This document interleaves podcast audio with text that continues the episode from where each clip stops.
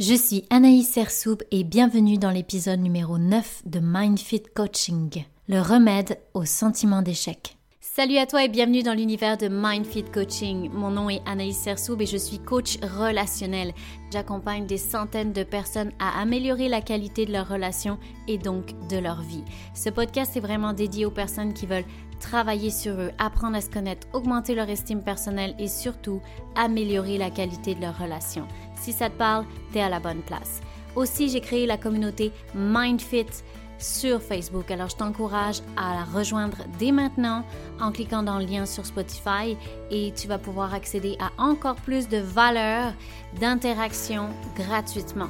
Et maintenant, je te laisse écouter le prochain épisode.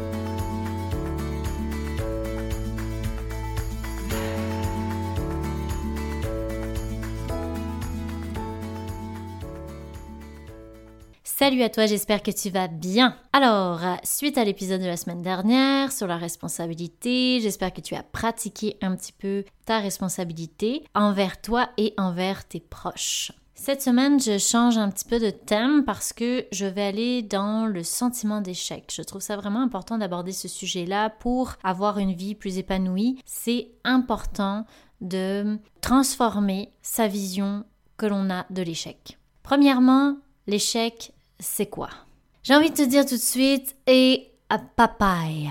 Je pense qu'on a tous vécu, je suis quasiment sûre, un sentiment d'échec ou plusieurs pour ceux qui essayent pas mal de choses dans sa vie. Le sentiment d'échec, on va se le dire, ça fait mal. Ça rentre dans les tripes, dans l'estime de soi, dans sa valeur. En fait, ça te rentre dedans, comme on dit au Québec. Malheureusement, il y a souvent une perception de l'échec qui est vue comme opposée à la réussite. Donc ça part du fait qu'on a des attentes sur quelque chose. Et quand ça ne marche pas, comme c'était prévu initialement dans sa tête, eh bien, on vit un échec. Tout est une question d'attente. J'ai des attentes face à un projet, un rêve, une relation, etc. Et ça ne marche pas comme je l'ai imaginé, comme je l'ai prévu, alors je me trouve en situation d'échec, je me sens pas bien, je retourne ça contre moi en me disant que c'est un échec, que je n'ai pas atteint mon objectif et donc, dans le pire des cas, je me dis que c'est de ma faute. Et là, bien sûr, tu rentres dans une spirale envers toi-même, tu te juges beaucoup et ton estime personnelle en prend encore un coup. Le voir comme un échec et ne rien faire avec, c'est avoir un côté fataliste pour moi. C'est-à-dire que tu vois ça comme un échec, puis ensuite, ben, tu restes avec ça. ni tu avances, ni tu apprends de, cette expérience, tu fais juste rien, à part te dire que c'est de ta faute. Et malheureusement, plusieurs personnes abandonnent au premier échec, car ça fait trop mal. Donc finalement, tu décides d'arrêter ton projet initial pour euh, ne plus avoir à revivre peut-être cet échec ou euh, c'est difficile pour toi de dépasser ce sentiment d'échec. Et je ne vais pas te le cacher, moi aussi, quand je suis réveillée dans ce sentiment-là, j'ai, vraiment mal, je me sens pas bien. Mais c'est, assez court parce que je, j'ai carrément changé ma vision de, de ce sentiment-là. Donc je sais que premièrement, ça va passer, ça va pas durer longtemps. Et deuxièmement, une fois que la vague émotionnelle est passé une fois que je reprends mes esprits parce que quand je suis dans l'émotion, c'est sûr que c'est pas le meilleur moment pour prendre une décision comme arrêter mon projet. J'accueille et j'attends que mon émotion s'apaise. Ensuite, je me demande pourquoi à la base je voulais atteindre cet objectif. Et souvent, euh, quand je revisualise l'objectif, mon projet, quand j'y repense, et eh bien là, ça me ramène une énergie ça me donne envie de continuer et ça me fait comprendre que ce n'est pas un échec, mais un apprentissage. Alors, la grande question, c'est pourquoi est-ce qu'on a peur de l'échec? Pourquoi c'est quelque chose qu'on essaye d'éviter? La première chose, tu auras compris, l'échec est désagréable. Ça amène un sentiment désagréable, inconfortable et souffrant. Ça touche l'ego, l'estime de soi, la valeur de nous-mêmes, parce que ça, ça touche toutes ces zones-là en nous, en tant qu'humains, on essaye d'éviter le plus possible la souffrance. Donc c'est sûr que tu vas pas vouloir te mettre consciemment dans une situation qui pourrait t'amener une souffrance telle que l'échec. Et le fait que ça touche aussi à l'orgueil et la déception, donc ça c'est plus compliqué à gérer, donc pareil, tu vas vouloir éviter ce sentiment-là. il y a aussi énormément de peurs qui peuvent venir avec le sentiment d'échec. C'est-à-dire que tu ne veux pas ressentir l'échec parce que tu as peur de ne pas être à la hauteur, tu as peur d'être jugé par les autres, d'être critiqué, d'avoir échoué, eh bien tu veux aussi éviter d'être vu dans un échec par les autres. Parce que ça te ferait bien trop mal d'être critiqué par euh, des gens que tu aimes ou que tu n'aimes pas. Beaucoup de personnes qui veulent pas se lancer dans des euh, zones inconnues par peur d'échouer et de vivre le rejet des gens autour de soi. Et le fameux remède, ce serait quoi? Ce qui peut t'aider, ça va être de transformer ta perception de l'échec, transformer ta vision. Effectivement, pour moi, il n'y a pas d'échec. Ça n'existe pas. C'est juste une idée préconçue, c'est juste une croyance euh, qu'on a en nous de par euh, notre éducation ou de par la société. Et en fait, pour moi, s'il n'y a pas d'échec, ce qu'il y a, c'est des réalignements. Il y a des réajustements dans sa vie ou dans ton chemin pour atteindre ton objectif. Un genre de fausse route ou des choses à comprendre sur toi, sur ta vie, sur euh, pourquoi ça n'a pas fonctionné, qu'est-ce qui fait que ton objectif n'a pas pu être atteint de cette manière-là, est-ce qu'il y a quelque chose que tu dois comprendre pour réussir à atteindre ton projet? Donc, euh, vraiment, la question, c'est plutôt, ok, ça n'a pas fonctionné tel que je l'avais imaginé, qu'est-ce que je dois comprendre?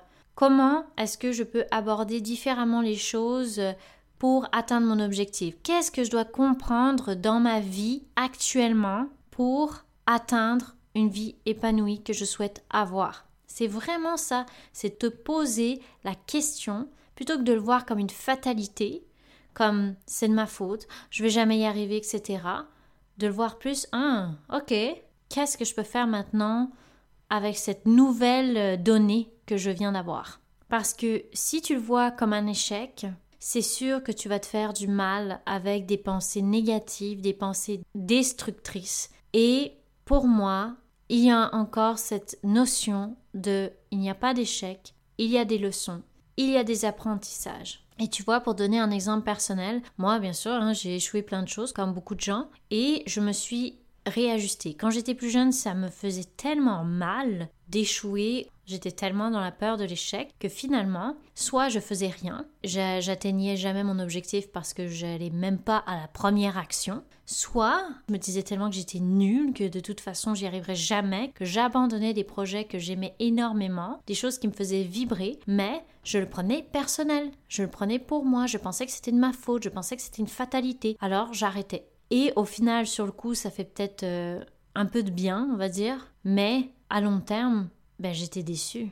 J'étais déçue d'avoir abandonné, j'étais déçue de moi quelque part. Plus que l'échec, ce qui me décevait, ce qui me faisait le plus mal, c'est d'avoir abandonné, alors que j'aurais pu aller plus loin, que j'aurais pu essayer d'autres choses. C'est pas parce que j'ai essayé une façon que tout est fini. Il y a infini de façons pour atteindre ses objectifs. Je te donne un exemple. Je commençais vraiment à faire du développement personnel, mais j'étais pas encore euh, au niveau que je suis aujourd'hui, mais ça m'a quand même aidé. Je t'explique. Donc, je voulais changer d'emploi. Et euh, ça faisait un moment, je voyais que mon emploi me satisfaisait plus. Il y avait un poste que je voulais vraiment, j'étais très intéressée. Et il y avait une partie donc entrevue, entretien. Et là, euh, ça a super bien accroché avec les personnes, ils ont adoré ma personnalité. Bref, je me suis sentie vraiment confiante par rapport à cet entretien. Et à l'époque, j'étais vraiment, et encore aujourd'hui j'y travaille, très stressée par les tests de rapidité qu'ils peuvent faire lors des entretiens. Et donc, je me suis dit, bon, y a, ma personnalité a vraiment accroché. Je croisais un peu les doigts que ce soit ça qui me fasse euh, que je vais me démarquer des autres. Là, il y a tout un tas de croyances qui sont rentrées quand je savais que j'allais devoir passer ce test-là. C'est-à-dire que je me suis dit, de toute façon, j'y arrive pas, j'arrive jamais à répondre au test de rapidité, je stresse trop, je perds mes moyens. Finalement, euh, je vais jamais réussir, je vais pas avoir. Bref, j'étais très négative. Donc, déjà, pour commencer, quand j'ai voulu avoir ce poste-là, j'étais à la fois confiante sur euh, le fit, la personnalité, l'entrevue, mais j'étais vraiment pas du tout confiante par rapport à ce test et là, euh, ben, toutes mes pensées négatives, euh, toutes mes croyances, tout ce que je pouvais dire de mauvais sur moi, ben, je me le disais. Je partais pas avec un côté winner là, vraiment pas. Donc, j'ai fait ce test, j'ai perdu tous mes moyens, évidemment. C'est clair que j'ai pas brillé dans ce test-là, donc je savais, je savais d'avance que j'avais échoué, mais j'espérais, j'avais encore des attentes, tu vois, j'avais encore l'attente que finalement ça allait fonctionner. Bien sûr, on m'a appelé, on m'a dit écoute, ton profil est génial. On adore ta personnalité, mais alors ton test a vraiment pas marché. Et là, quand j'ai eu cette réponse, j'étais extrêmement déçue parce que moi j'avais mes attentes. Donc là, je l'ai vu comme un échec. Donc là, je me suis dit de toute façon, je suis nulle et j'aurai jamais le poste que je veux, etc. Donc là, j'ai tout retourné contre moi et J'étais triste pendant des jours, j'étais déçue, je me sentais minable, pas à la hauteur, bref, c'était l'horreur. Et ensuite, au bout d'un moment, je me suis dit, ok, mais je perds pas espoir, je suis sûre que je vais trouver une autre opportunité. J'ai gardé l'esprit ouvert. Je me suis pas résignée, j'ai gardé l'esprit ouvert aux opportunités. C'est-à-dire que je savais que ce poste-là, ça n'avait pas fonctionné, mais que j'allais trouver un meilleur emploi. Et c'est exactement ce qui s'est passé. C'est-à-dire, j'ai été appelée par quelqu'un d'autre pour euh, passer une entrevue pour un poste similaire. Ça a super bien marché, une belle entente là aussi, un salaire encore plus haut que ce que j'aurais pu penser à la base. Alors, le plus beau dans tout ça, donc là c'est sûr, assez rapidement, ils m'ont dit Tu es prise, on adore ta personnalité, ça va vraiment bien marcher, j'ai pas fait de test. j'ai pas fait de test parce qu'ils ont fait confiance et ça j'ai adoré ça. Ils ont fait confiance à ma capacité d'apprendre, à ma personnalité, à mon côté travailleur, à ce que les autres employeurs ont dit sur moi avant. Et juste au moment où j'allais accepter, j'ai eu deux autres opportunités. C'est-à-dire que la première, c'est un autre poste sensiblement similaire. Et l'autre, c'est la personne qui m'a dit que mon test n'avait pas marché. Elle m'a rappelé pour me dire écoute, je pense qu'on est allé un peu vite. Et finalement, on aimerait ça que tu viennes dans notre équipe. Je pense que le test il euh, n'y a pas de problème avec ça. On va pouvoir euh, t'aider s'il y a besoin, mais on pense que tu es capable et on a adoré ta personnalité, donc ça dépasse le reste. Donc là, j'étais tellement contente, comme tu peux t'imaginer. Mais aussi, je me suis dit, waouh, tu te rends compte? C'est-à-dire que j'étais focalisée sur ce poste-là, je me suis mis hyper mal et finalement les choses ont tourné. J'ai gardé un esprit, un mindset de voir les opportunités, puis de comprendre. Par exemple, ce que j'avais compris quand j'ai pas eu ce poste, je me suis dit, ok, je vais m'entraîner à passer les tests rapidement, m'entraîner à gérer mon sang-froid quand je dois passer des tests de rapidité parce que c'est vraiment ça le problème. Donc tu vois, je l'ai vu comme un apprentissage. Bien sûr, avec tout ça, ben, en gardant l'esprit ouvert aux opportunités, j'ai eu deux nouvelles opportunités, dont une qui est extrêmement intéressante. Et en plus, j'ai eu la chance pour mon ego, on va se le dire, de dire non merci, j'ai trouvé mieux et je suis très contente de ce choix-là. Donc j'ai choisi, je suis restée sur mon choix numéro 2 en fait, parce que le premier j'avais échoué, mais le numéro 2 est passé numéro 1. Et en plus, cet emploi-là m'a permis d'aller encore plus loin dans mon évolution professionnelle, alors que l'autre poste m'aurait jamais permis d'aller aussi loin. Donc tu vois, c'est ça que je veux te montrer. Sur le coup, ça fait mal.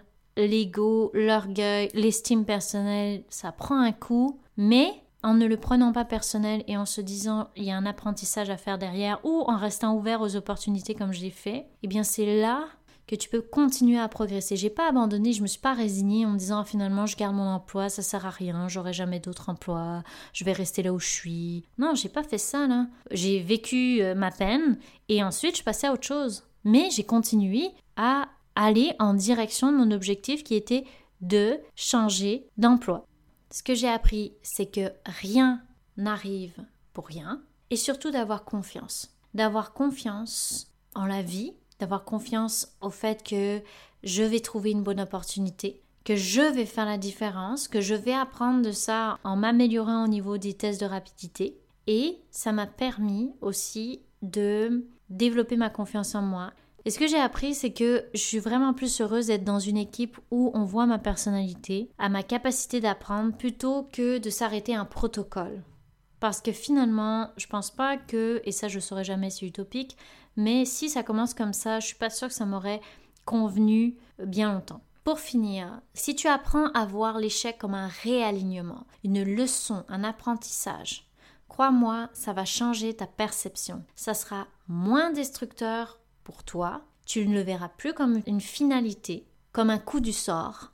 En fait, tu vas reprendre, comme j'aime bien le dire, le pouvoir en te disant que tu es en train d'évoluer, que tu es en train d'apprendre quelque chose d'important. Ce qui me rend triste, ce sont toutes les personnes qui n'osent pas, par peur de vivre un échec, par peur de ne jamais se relever, par peur de vivre de l'inconfort, des jugements, ils ne font rien. Est-ce que tu as déjà vu un athlète de haut niveau qui a performé sans se réaligner, sans se remettre en question, sans essayer de nouvelles techniques, sans échec, entre guillemets Est-ce que tu as déjà vu une personne qui a réussi dans la vie sans avoir connu des réalignements? La plupart des personnes doivent travailler, doivent se réaligner, doivent apprendre des leçons pour devenir meilleurs. Car c'est ce qui fait la différence entre une personne qui voit un échec comme une finalité et une personne qui voit un échec comme un tremplin et un apprentissage.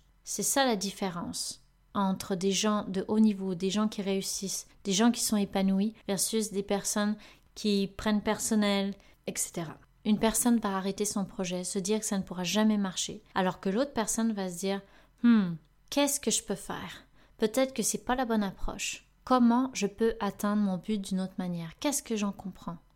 Dans le premier cas, tu laisses le pouvoir à une source externe, et dans l'autre, tu donnes du pouvoir à ta capacité à réussir. Et je sais que c'est facile à dire, mais à force de penser de cette manière, ça va devenir automatique. Tu vas accueillir la déception, ton émotion, ce que tu vis en rapport avec le sentiment d'échec, mais tu vas rapidement passer à la prochaine étape pour réaliser ton projet. Tu vas te rappeler pourquoi tu veux faire ce projet-là. Alors entraîne-toi à voir l'échec comme un réalignement. Entraîne-toi à atteindre ton objectif par constance, par persévérance, par réalignement, par introspection, plutôt que de rester avec un goût amer et un sentiment de ne pas être bon, plutôt que d'abandonner quelque chose qui te tenait à cœur à la base. L'échec n'existe pas. Les réalignements, oui. Alors entraîne ton esprit à le voir de cette manière. Arrête de te mettre tout sur le dos et de te juger.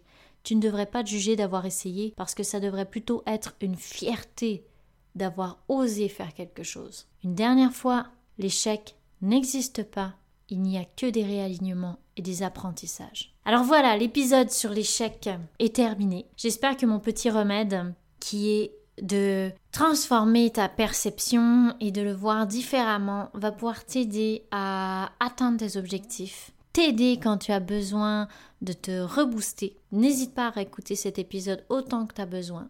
Si tu veux aller encore plus loin, comme d'habitude, n'hésite pas premièrement à me partager ton avis par rapport à ce podcast sur euh, Anaïs Serso Mindfit Coaching sur mon Instagram ou mon Facebook. Tu peux aussi partager mon podcast pour le faire découvrir à des personnes que tu penses que ça pourrait aider ou euh, donner des déclics.